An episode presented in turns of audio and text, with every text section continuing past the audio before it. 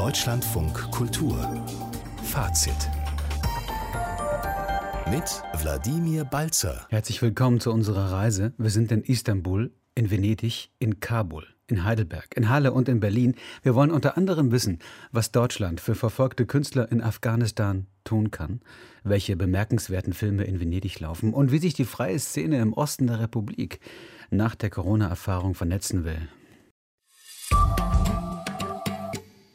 Die Taliban stellen also ihre Regierung vor, aber die Proteste auf den Straßen von Kabul reißen nicht ab. Auch Frauen trauen sich zu protestieren und riskieren ihr Leben.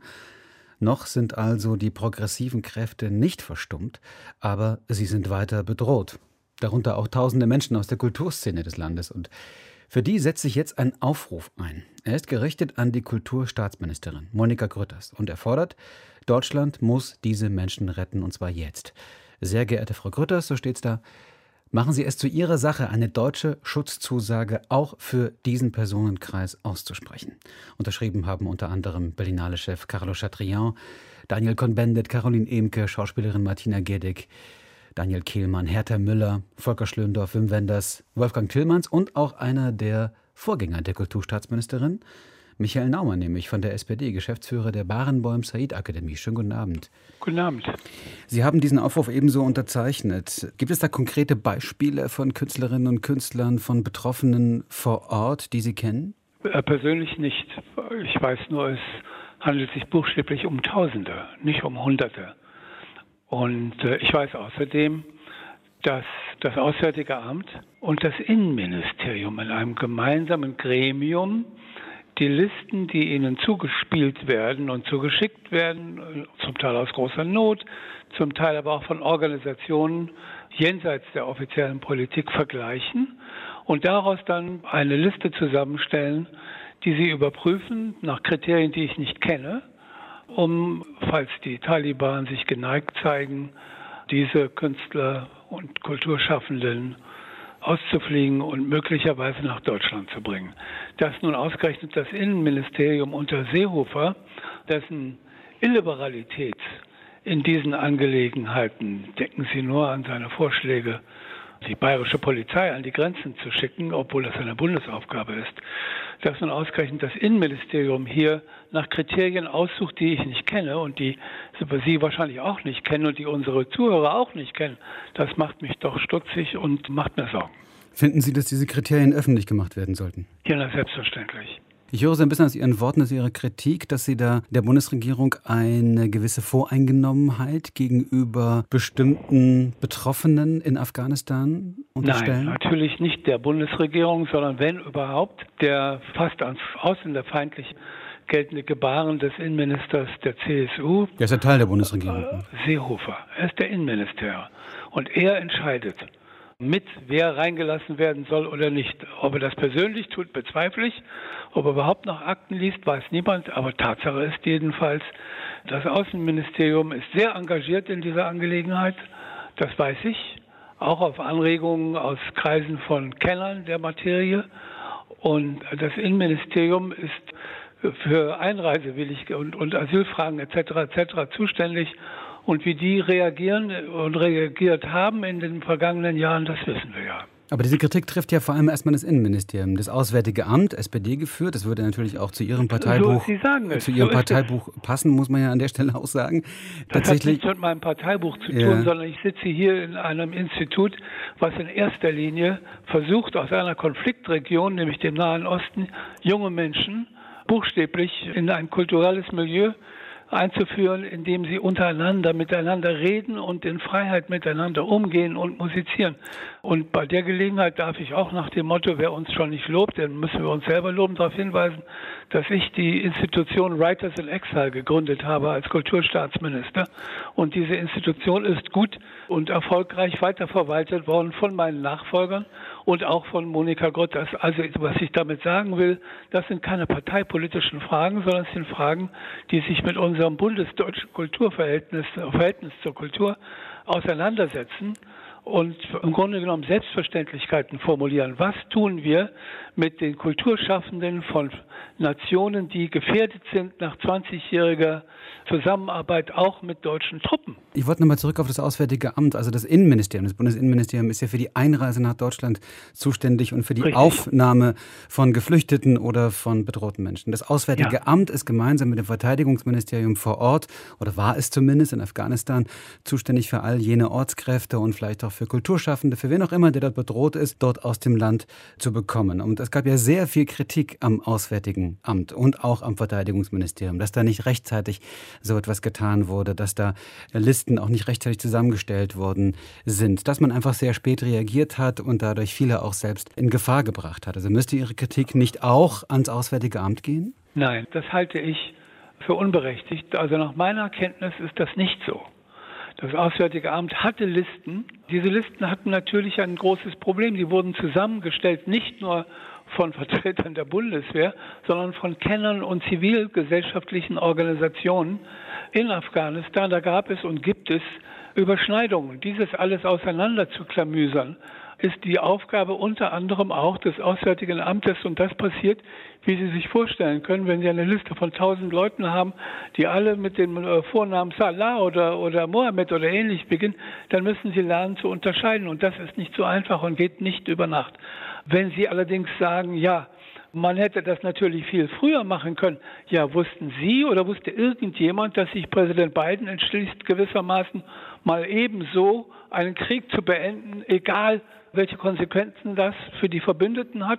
Also die Überraschung über die Geschwindigkeit war allgemein und dieses kann man dem Auswärtigen Amt ebenso wenig vorwerfen wie Monika Grütters oder dem Innenministerium. Ich will darauf hinaus, welche Rolle Monika Grütters letztlich spielen kann als Kulturstaatsministerin. Das ist ja ein Aufruf, der direkt an Sie persönlich ja. gerichtet ist. Also nicht ans Auswärtige Amt, nicht an das Bundesinnenministerium, nicht auch an das Verteidigungsministerium, nicht mal an ja. die Kanzlerin, sondern an Monika Grütters, die kein eigenes Ministerium hat, die zwar der Kanzlerin, wenn man so will, unterstellt ist, einen direkten Draht hat, aber ansonsten nur eine Kulturstaatsministerin ist. Wie realistisch ist dieser Aufruf, dort äh, Hunderte, Tausende von Kulturschaffenden zu retten? Der ist nicht unrealistisch insofern, als sie gewissermaßen die prädestinierte, politisch prädestinierte Lautsprecherin der Interessen der Kulturschaffenden in der Bundesrepublik ist und dass sie diesen Job eigentlich gut wahrgenommen hat, das darf ich, obwohl einer anderen Partei, wie Sie sagen würden, angehörend, doch durchaus betonen. Das ist einfach so. In anderen Worten, Ihr Wort hat in dieser Angelegenheit Gewicht und sie ist gewissermaßen der Lautsprecher derjenigen, der Pedenten, die diesen Aufruf, dazu zähle ich auch, unterschrieben haben. Aber ich darf daran erinnern, dass Sie zum Beispiel das Programm Writers in Exile finanziell, glaube ich, auch Ihre Vorgängerin sehr gut ausgestattet hat, sodass heute viel mehr Schriftsteller auch aus den letzten Jahrzehnten, die aus Diktaturen geflohen sind nach Deutschland, in Deutschland unter Obhut auch und Verwaltung des internationalen PEN leben. Also in anderen Worten, das Thema ist ihr nicht fremd. Sie wird diesen Aufruf sicher verstehen und nicht als Angriff auf ihre Person wahrnehmen. So war er auch nicht gemeint. Es gibt ja schon eine erste Reaktion, also zumindest eine schriftliche Reaktion von ihr. Da äh, steht, sämtliche in meinem Ressort, so schreibt sie Monika Grütters, eingehenden Hilfsgesuche werden von uns umgehend an das Auswärtige Amt übermittelt, das die zentrale Anlaufstelle auch für Schutzsuchende aus Kultur und Medien bildet. Da sind wir wieder beim ja. Auswärtigen Amt letztlich. Ja, sage ich ja. Der Dreh- und Angelpunkt. Aber das Auswärtige Amt muss diese Liste besprechen und abgleichen mit dem Innenministerium. Und das nennt man Regieren. Wir haben ja nicht Ministerien, die gewissermaßen jeweils in einer eigenen Regierung angehören, sondern wenn alles gut geht, im Normalfall zusammenarbeiten.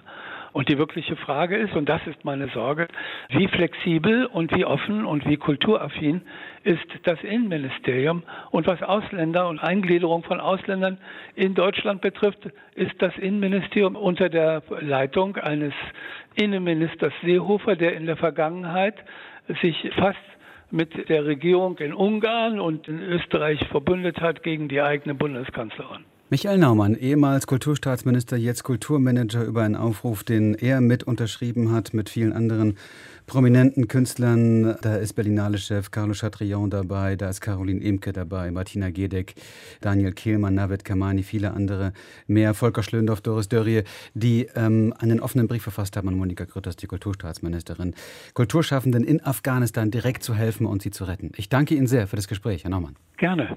Und Sie hören Deutschlandfunk Kultur und wir bleiben dort, wo es schwierig ist für freie Kunst, wenn auch natürlich in einer ganz anderen Dimension.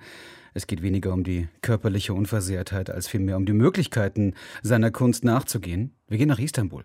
Sicherlich deutlich freier als die Hauptstadt Ankara, aber dennoch auch im Auge des Erdogan-Systems immer wieder auch. Dort gibt es ein Haus, das gerade ein äh, Jubiläum feiert, nämlich zehn Jahre. Es ist die deutsche Künstlerresidenz Tarabia in kuratorischer Verantwortung des Goethe-Instituts. Da waren schon über 100 Künstlerinnen und Künstler in den letzten Jahren. Musik, Kunst, Design, Literatur, Film, alles dabei. Oft gibt es auch einen Bezug zur Türkei und den Themen vor Ort. Das Jubiläum wird gefeiert mit einem mehrwöchigen Festival, unter anderem auch mit einer Ausstellung mit Werken von Alumni in Berlin. Studio Bosporus ist der Titel und das ist genau das äh, richtige Stichwort für die kuratorische Leiterin von Tarabia, Pia Entenmann, äh, denn die ist äh, direkt am Bosporus, da ist jedenfalls ihr Arbeitszimmer. Schönen guten Abend. Schönen guten Abend, Herr Balzer. Was sehen Sie eigentlich, wenn Sie, wenn Sie rausschauen um diese Zeit? Na, um diese Zeit bin ich ausnahmsweise mal nicht mehr im Büro, sondern zu Hause. Aber auch hier schaue ich glücklicherweise auf den Bosporus und sehe hier bei Nacht auf die Prinzeninsel. Das sind Stadtviertel von Istanbul. Und ich sehe die Dampfer vorbeifahren in die Richtung von Tarabia, die ich auch aus meinem Büro sehe. Ja, also immer der Bosporus im Blick, immer diese wichtige Verbindung, aber gleichzeitig auch immer, auch wenn es vielleicht ein sehr schöner Blick ist, das System Erdogan ja auch immer im Hintergrund. Also ein System, das zensiert, das einschüchtert. Welche Rolle spielt Tarabia eigentlich für die türkische Kulturszene, auch für die geschundene türkische Kulturszene? Nun, ähm, wir befinden uns ja in direkter Nachbarschaft des Präsidentenpalastes tatsächlich. ähm, und äh, natürlich ist unsere Aufgabe in erster Linie, Künstlerinnen und Künstler aus Deutschland in die Türkei einzuladen und damit einen Beitrag zum deutsch-türkischen Kulturaustausch ähm, zu leisten. Aber natürlich ist es uns ein großes Anliegen, Künstlerinnen aus beiden Ländern äh, zu fördern. Deshalb sind wir auch keine Insel der Glückseligen dort draußen in Tarabia. Das ist ja so 15 Kilometer vom Stadtzentrum entfernt, ähm, auf der Sommerresidenz des deutschen Botschafters gelegen, ein wahnsinnig idyllischer Ort und ein sehr kontemplativer Ort auch zum Arbeiten. Aber wir wollen auch ein offener Ort sein, ein Ort für Austausch. Das ist uns ganz wichtig. Und deshalb fördern wir auch ganz stark Co-Produktionen zwischen unseren Gästen aus Deutschland und türkischen Kulturschaffenden. Ähm, unter anderem äh, auch nicht nur projektbezogen, sondern seit letztem Jahr haben wir auch sogenannte deutsch-türkische Co-Produktionsstipendien in Kooperation mit der Allianz Kulturstiftung. Und äh, auf diese Weise können wir sogar im Rahmen von unseren Stipendien Stipendien türkische KünstlerInnen fördern. Hm. Aber das ist ein rein deutsches Projekt letztlich oder kooperieren Sie da auch mit türkischen Institutionen? Naja, als Goethe-Institut sind wir ja seit über 60 Jahren in Istanbul vertreten und haben dadurch auch langjährige und sehr vertrauensvolle Kontakte aufgebaut mit der türkischen Szene. Ähm, wir arbeiten hier mit allen großen und kleinen Kulturinstitutionen äh, zusammen vor Ort. Ähm, das bedeutet, wir kooperieren mit den ganzen Festivals. Äh, wir hatten jetzt erst auf dem Istanbuler Filmfestival Filme von Alumni laufen, unter anderem von Martina Priesner, die Wächterin, ein Film, den sie auch während ihres Stipendiums hier drehen konnte. Ähm, das gilt so für alle Sparten. Ja? Ähm, wir haben immer den Fokus auf Kooperationen. Äh, wir hatten jetzt im Januar eine Ausstellungseröffnung mit Isaac Chong Wai, einem Künstler aus Hongkong, lebt in Berlin, mit Bilsat, einem Ort für Videokunst, äh, wo wir seine Ausstellung Leaderless äh, trotz Corona eröffnen konnten.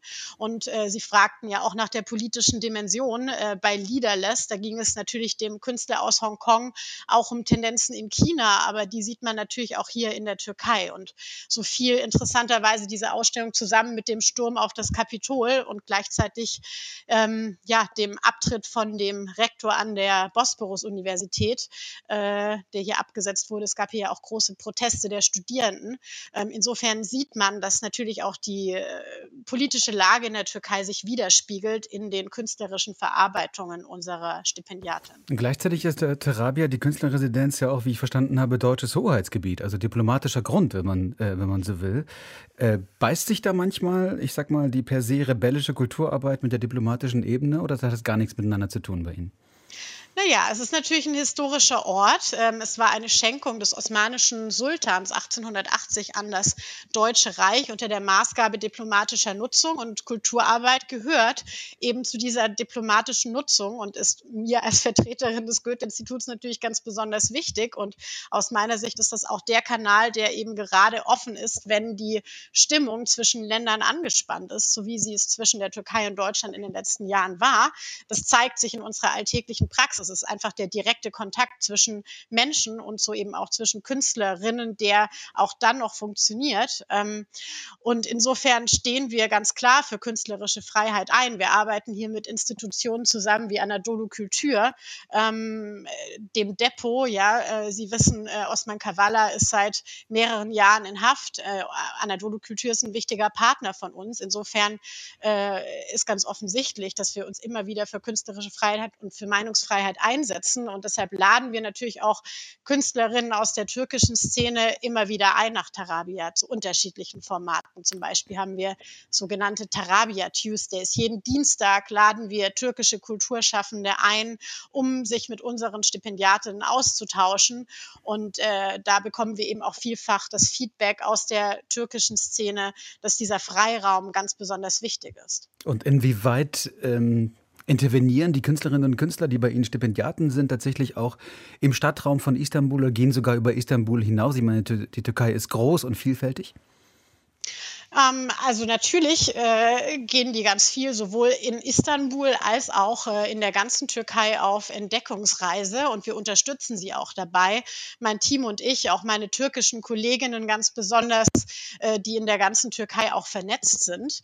Ähm, ich habe vorher den Film von Martina Priesner erwähnt. Da geht es um die letzte Nonne in der Südosttürkei, die äh, dort ihr Kloster bewacht, ähm, obwohl sie sehr angefeindet wird. Diese, diese Protagonistin von diesem Dokumentarfilm, die hätte nicht gefunden werden können, wenn äh, unsere Stipendiatin Martina Priesner nicht dieses Stipendium gehabt hätte und wir ihr diese Recherchereise auch ermöglicht hätten. Also insofern, ähm, wir unterstützen ganz viel äh, Recherchereisen in der ganzen Türkei, bringen unsere Stipendiatinnen themenbezogen zusammen mit Partnern, Ansprechpartnern, Gesprächspartnern in der ganzen Stadt. Das ist unser Fokus. Denn hm. in dieser politischen Lage wäre es ja langweilig, nur in Tarabia zu sitzen, so zauberhaft dieser Ort ist. Ja, und ansonsten, wenn man so äh, Ihre Residenz dort, wenn man reinkommt ins Gebäude, wie kann man sich das vorstellen? Also hört man dann auch Musik von, von, äh, von Musikern und äh, vielleicht auch irgendwelche Performance-Geräusche oder ähm, also ich als jemand aus dem Radio, ja, kann mir vorstellen, also da könnte man doch irgendwas hören, oder?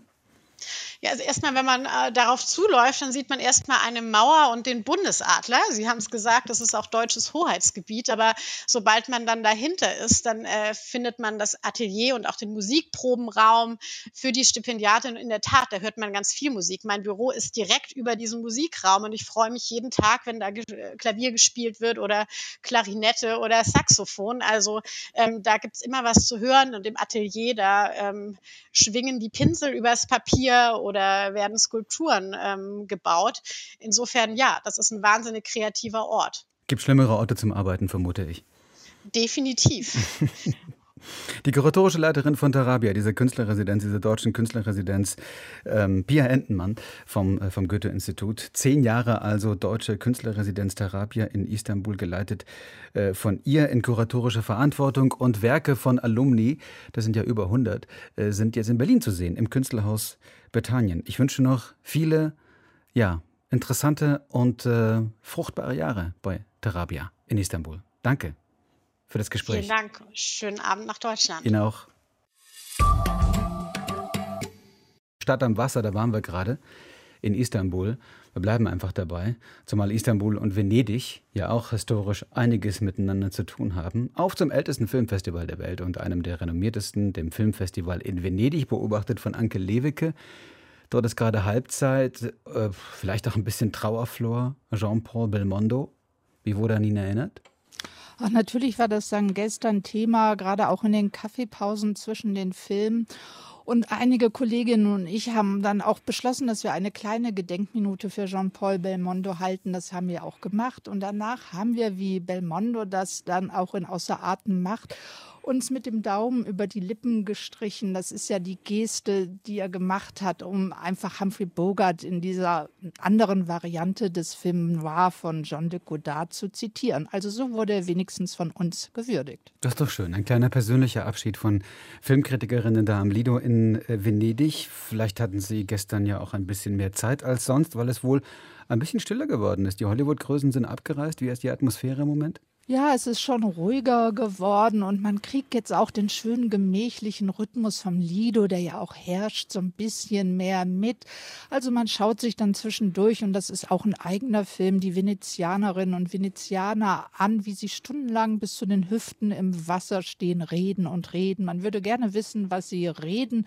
Ja, und für uns heißt es eigentlich jetzt als Festivalgäste, dass die Amerikaner abgereist sind, weil sie promoten ja jetzt ihre Filme in Toronto. Dort dort geht dann die Oscarsaison weiter und Sie haben ja jetzt hier die Rückendeckung der Kritiken aus Venedig und wir können jetzt einfach mal gucken, ob wir vielleicht hier im Wettbewerb neue Namen, neue filmische Formen entdecken können. Und vielleicht auch Entdeckungen vor Ort, weil Sie gerade gesagt haben, Sie würden gerne wissen, worüber sich da die Italienerinnen mit den Knien im Wasser unterhalten. Das ist ja auch so eine Szene, die fast schon filmischen Charakter hat. Und Italien hat eine lange, eine ruhmreiche Filmgeschichte. Was bedeutet das eigentlich für das Gastgeberland in Venedig? Wie präsent ist man da?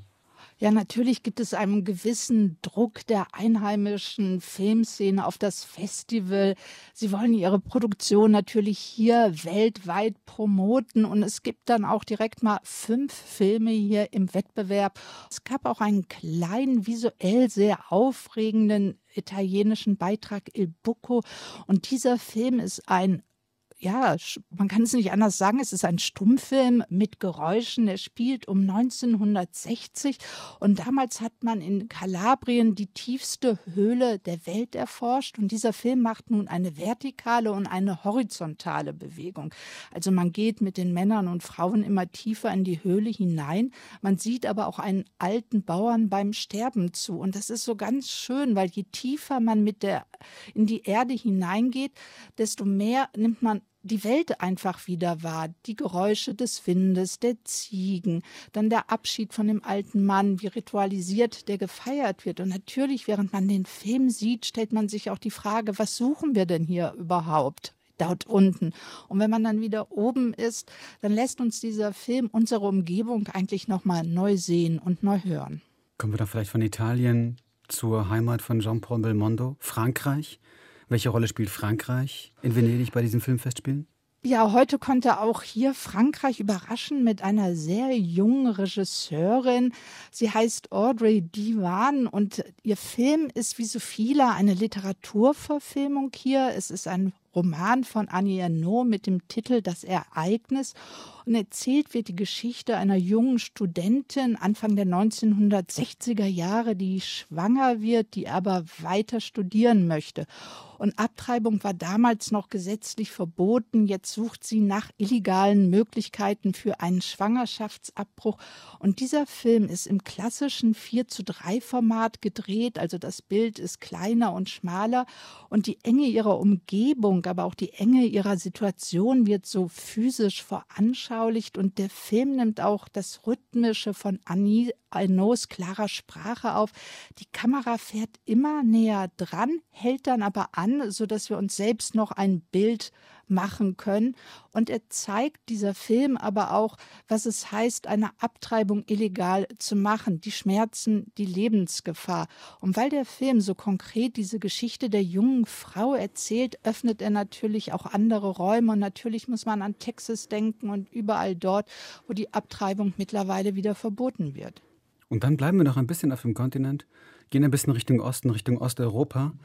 Auch da gibt es ja immer wieder bemerkenswerte Regisseurinnen und Regisseure, die vielleicht im regulären Kinoprogramm es gar nicht so einfach haben, aber eben auf Festivals reüssieren können. Was haben Sie da gesehen?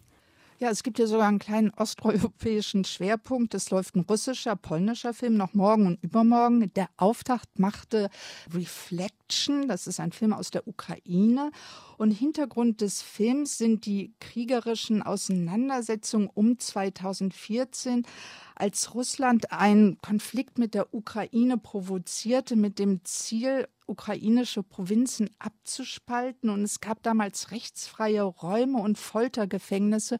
Und in einem dieser Foltergefängnisse findet sich der ukrainische Arzt Sergei wieder und in sehr stilisierten, sehr präzise ausgeleuchteten Bildern sehen wir jetzt diese Folterszenen, alles, auch wenn ein Bohrer eingesetzt und so weiter. Dann wird dieser Mann entlassen und er versucht wieder Mensch zu werden und der Film hat dieselbe Ästhetik. Hier mag sie aufgehen, diese langen, ruhigen Einstellungen, wo wir sehen, wie der Mann versucht ins Leben zurückzufinden, aber diese Folterszenen Szenen haben hier doch sehr für eine Kontroverse gesorgt, weil man kann das ja eigentlich gar nicht so eins zu eins darstellen.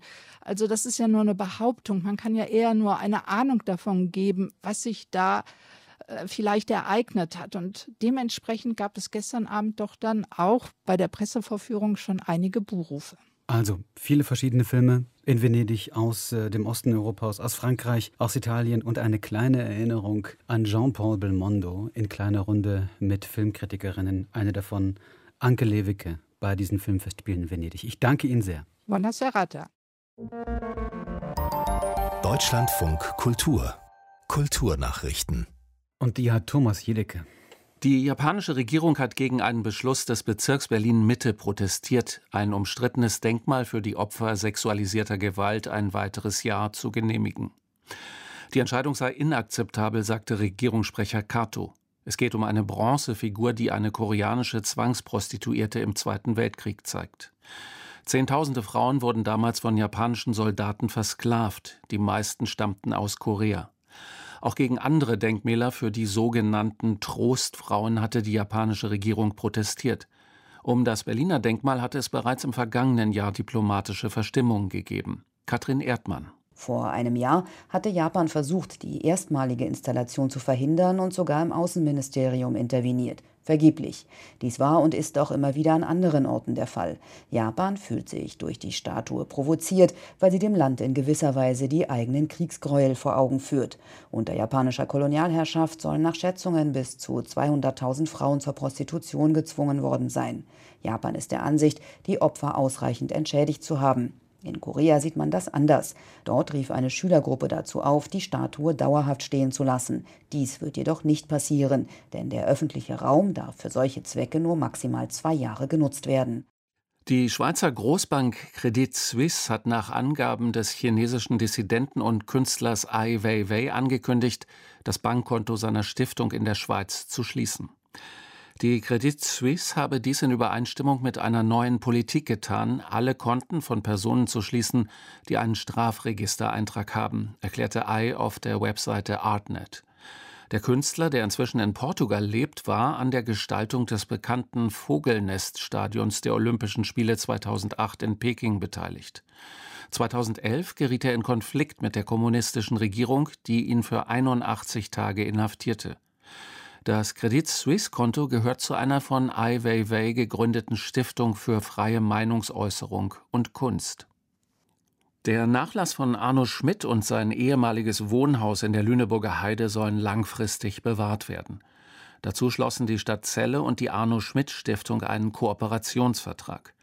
Die kulturhistorische Bedeutung der Gedenkstätte sei einzigartig, sagte Celles Oberbürgermeister Jörg Nigge von der CDU. In Schmidts ehemaligem Wohnhaus in dem Heidedorf wurde seit dem Tod des Autors 1979 kaum etwas verändert. Auf dem Grundstück befindet sich auch sein Grab. Der 1914 in Hamburg geborene Schriftsteller gilt als Klassiker der Moderne und einer der wichtigsten deutschen Nachkriegsautoren. Thomas Jedicke mit den Kulturnachrichten, vielen Dank. Die freie Szene hat heftig gelitten unter der Corona-Krise und vielleicht war das auch ein Anlass für große Teile der Szene im Osten der Republik, sich zusammenzutun. Heute traf man sich in Halle an der Saale, um an einem Netzwerk zu arbeiten. Mit dabei die Landesverbände der freien darstellenden Künste in Brandenburg, Sachsen, Sachsen-Anhalt und Thüringen. Anne-Kathrin Lessel ist vom Landesverband Sachsen künstlerische Leiterin des Leipziger Loft-Theaters und jetzt in Halle am Telefon. Guten Abend. Guten Abend zurück, herzlich willkommen. Sie sind in Halle an der Saale Hellem Strande, wenn man so will. Äh, Sie haben sich kurz von einem Boot von der Saale ans Ufer begeben, um mit uns reden zu können und schauen auf ein Boot, was da auf der Saale noch schippert und wo Ihre Mitstreiter, Mitstreiterinnen noch zu finden sind. Was äh, gibt es da zu feiern heute Abend?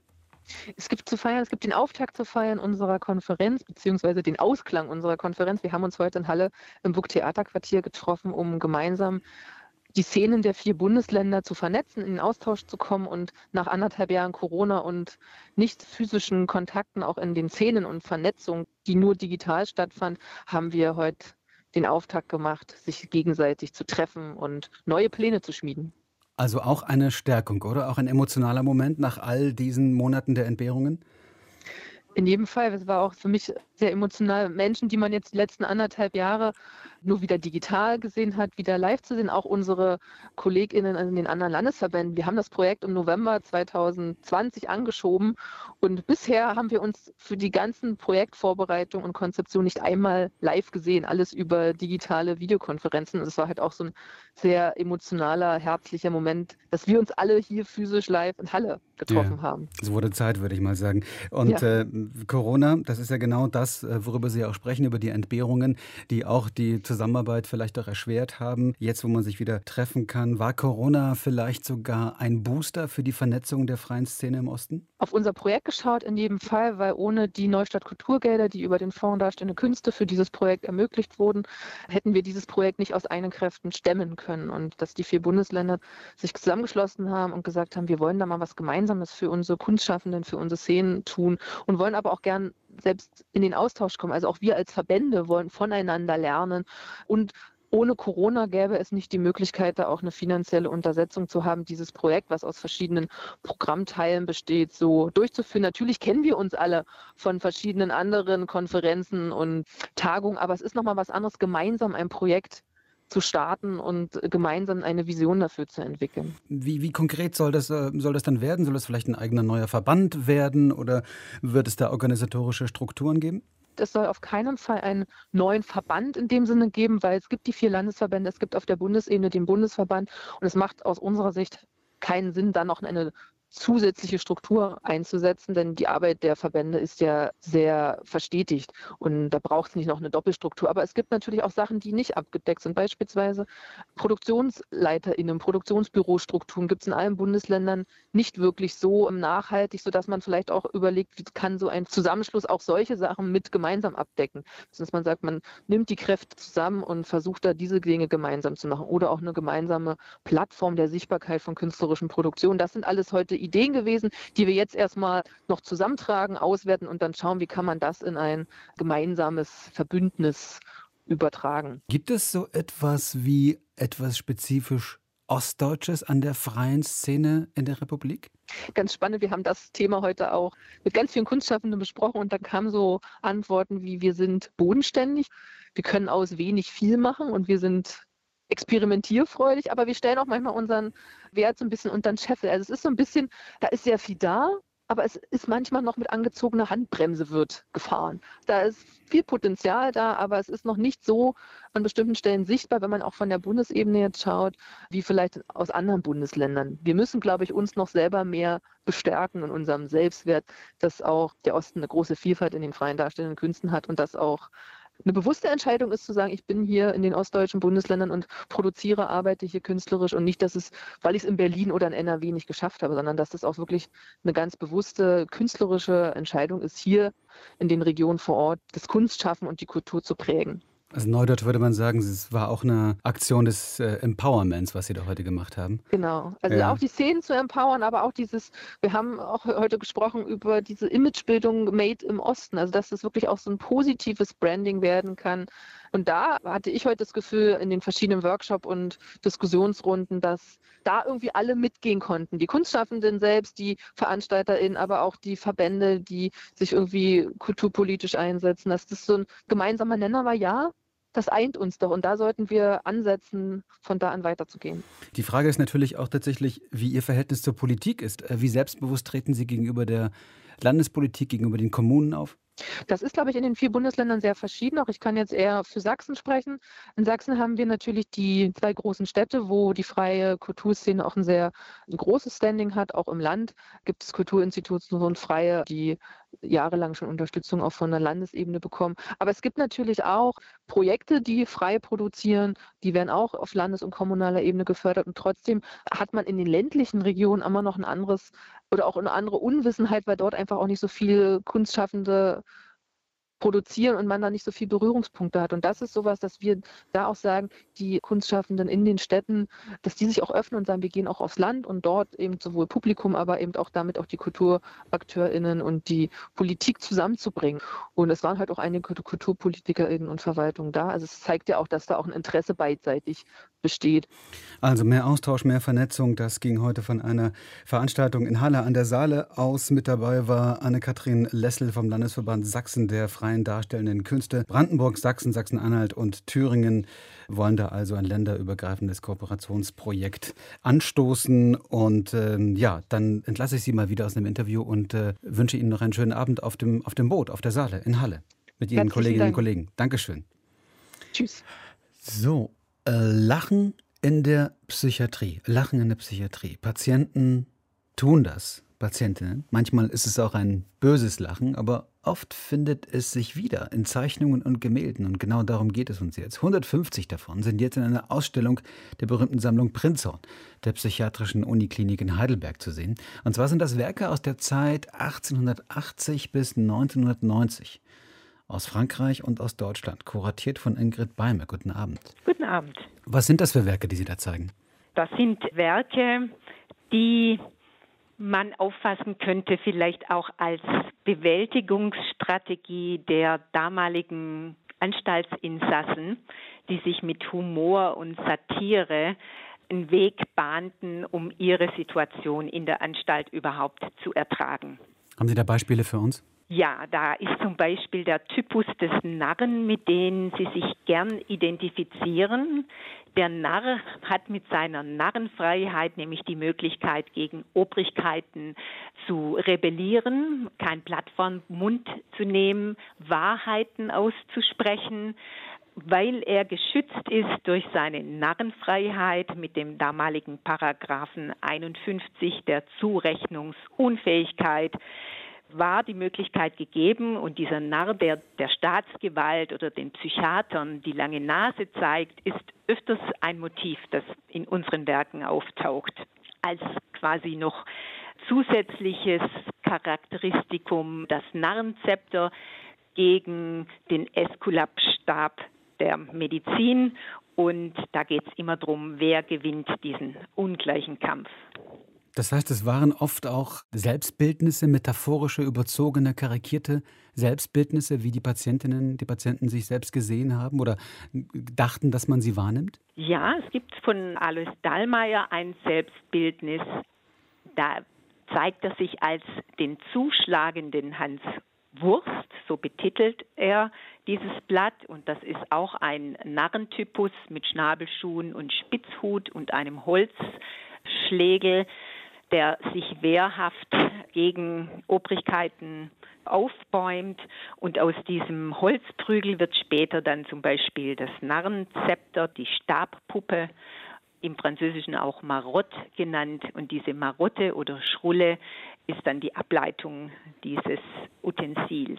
Was gibt es noch für Motive? Es gibt die Tiersatire, ein Elefant, der im Porzellanladen die grazile Dame vom Podest drängt oder ein alkoholtrinkendes Zwergnilpferd.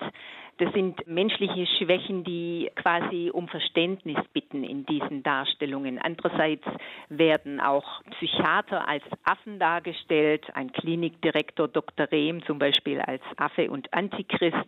Das ist dann das Gegenteil. Die Tiere werden entmenschlicht oder die Menschen werden entmenschlicht als Tiere, so muss man hm. sagen. Das heißt, es werden auch trotz der Überschrift, dass es da ums Lachen geht in der Psychiatrie, durchaus auch Aggressionen ausgelebt der Patientinnen und Patienten?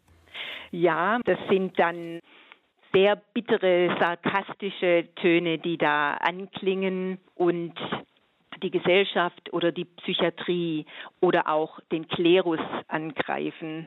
Als Kritik an der Gesellschaft ist zum Beispiel ein Priester dargestellt, der versucht, eine Frau zu küssen, ganz aktuelles Thema, und um seine Tonsur kreisen Heiligenstrahlen und der Heiligenschein wird so als Metapher der Scheinheiligkeit dargestellt. Welche Lehren haben denn die Psychiaterinnen und Psychiater eigentlich gezogen aus den Werken, die ihre Patienten davor gelegt haben?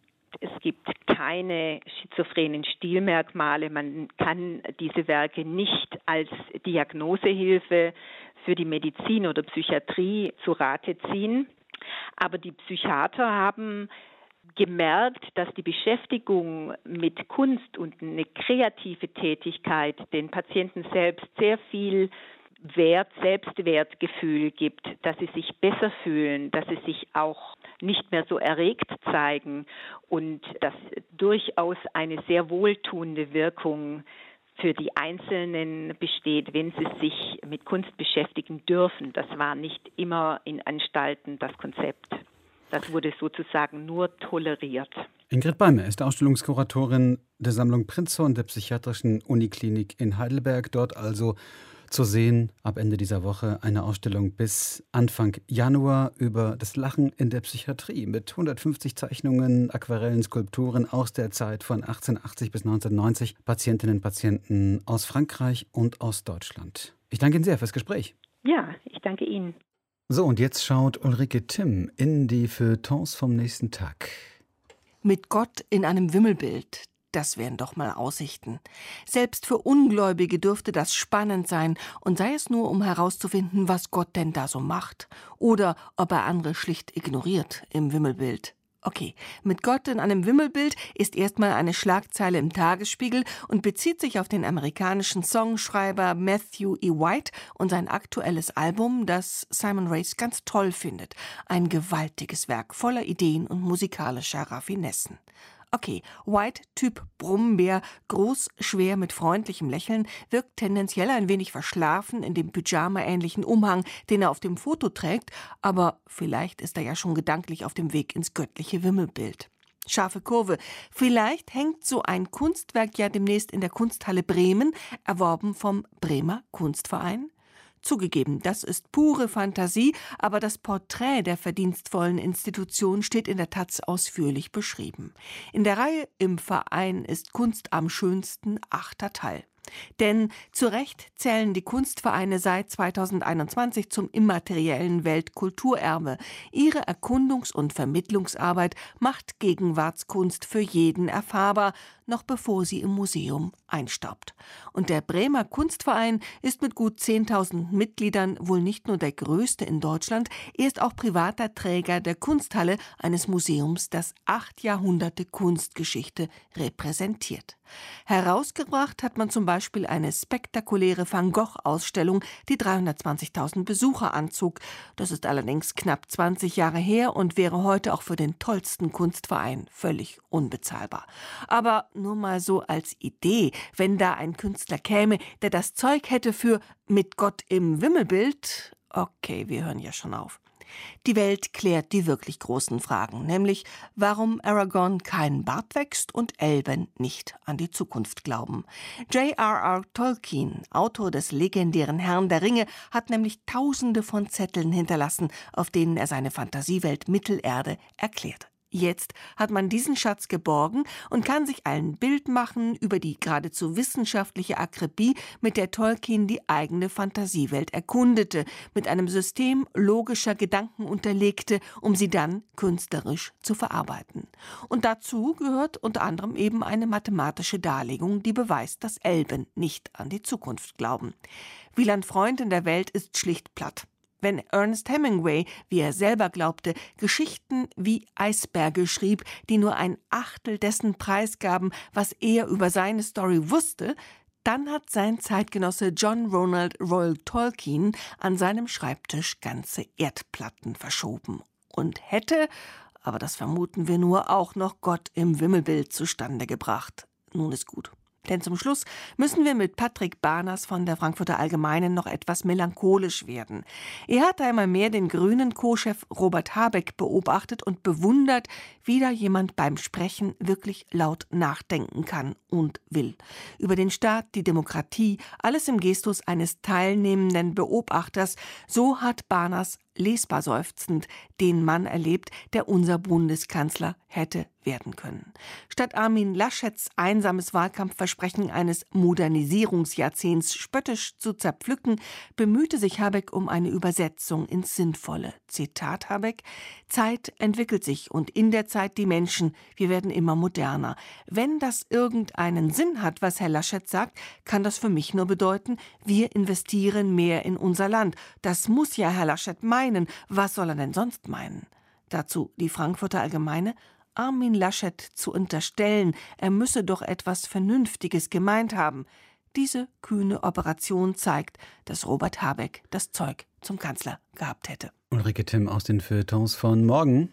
Und das war Fazit, die Kultur vom Tage mit Wladimir Balzer.